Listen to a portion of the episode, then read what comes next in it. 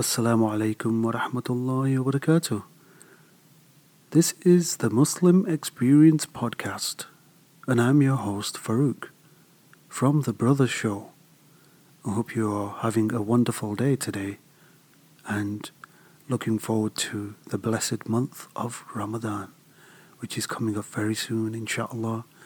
I am so excited and I just wanted to add to that excitement and create this positive vibe. And I just made a start on this fantastic Ramadan planner. And I completed it today after several hours. So I hope you can enjoy it. I hope you can appreciate the content of this planner. Do check it out. at TheMuslimExperience.com it's right on that front page, and you will find a fantastic free 15 page Ramadan 2022 planner. It's packed. It's absolutely packed with some fantastic, beneficial things for you, and I hope you enjoy them. So, I'm going to give you a quick overview of what's in there. In the name of Allah, the most beneficent, most merciful, we turn to Allah. We turn to Allah for all things. We need Him, and He does not need us. He is Allah. He is our sustainer, our provider. We turn to Him. We turn to Him alone, and we worship Him alone. There is none worthy of worship but Allah and Muhammad wasallam is the last and final messenger of Allah. So the planner has some pre-filled forms and these are just examples for you. It will give you an idea of what to put in the forms and then you have some forms for you to complete. This planner was brought to you by the Muslim Experience podcast. The planner starts by focusing on the importance of Ramadan and why we fast as Muslims. It also goes into the importance of Laylatul Qadr.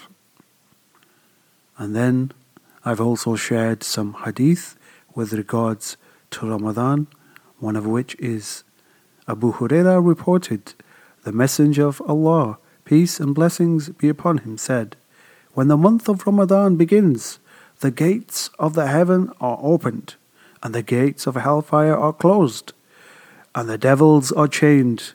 That is from Sahih al Bukhari. The planner also reminds you about Ramadan being split into three parts. The first ten days are the days of mercy, the middle part are the days of forgiveness, and the last 10 days are for emancipation from hellfire. You will be provided with various supplications that you can recite in each part of the fasting, inshallah.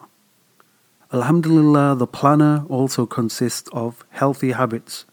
It will give you some tips on some of the things you can have in suhoor, or you should have. Ways to stay hydrated, exercising, and reminding yourself to not overindulge or overeat, especially when you're trying to make yourself aware of the food that is in front of you that Allah blesses you with. Some families don't even get that. The water that you are able to drink. Some families don't have access to water. We must open our eyes. We must pray for those, inshallah. There are some daily goals that are pre filled, one of which could be you want to connect more with Allah during Ramadan and after Ramadan. It will also remind you about some of the things that you may want to do during the day, such as keeping on top of your daily prayers, learning some small surah perhaps, reciting some daily dua, which I have also included in the planner. Alhamdulillah. You can also journal about each day of your fast, and that way you could also focus on some of the things that you weren't able to achieve on that day, what do you need to do differently the next day? And again, that is only put in there to make yourself aware of the things that you need to change. Remember, these goals that you put in are not set in stone. Things do change and things do happen during the course of the day, but not to worry. Inshallah, you can work on those and do better the next day.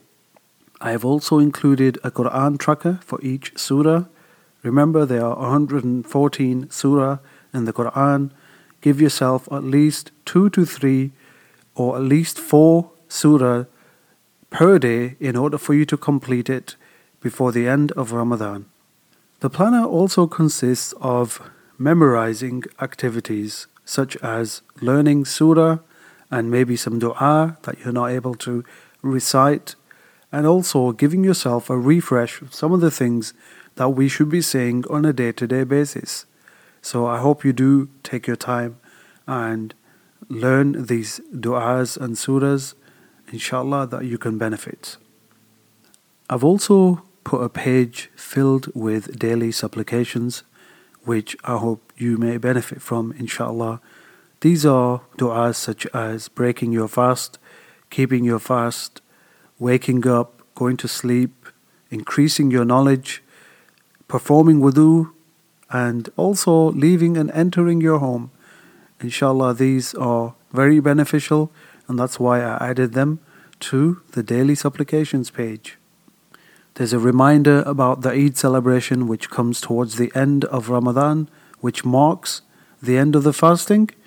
So I've also mentioned when Ramadan is over, so what now? And this means when you make a plan for the end of Ramadan, how are you going to implement the changes that you put into your life in the Ramadan and you're going to bring them into your life after Ramadan? because this is absolutely key. When you're making changes, when you're creating patterns of good, you want to keep them consistent. So, inshallah, if you are looking to pray more Quran, if you are looking to pray your salah on time, if you're looking to do good things such as give to charity, etc., try to follow them through throughout the year. And let Ramadan give you that iman boost that you need, that we all need, in fact to help us for the next 11 months until Allah blesses us with another Ramadan. So I hope you enjoy this planner as much as I enjoyed compiling it. I would really appreciate your feedback on this. There are many ways to download the planner. You can visit themuslimexperience.com and hit the front page link, and that will take you to the download. On behalf of the Muslim Experience podcast, I'd like to wish everyone a blessed Ramadan and Eid. Assalamu alaikum wa rahmatullahi wa barakatuh.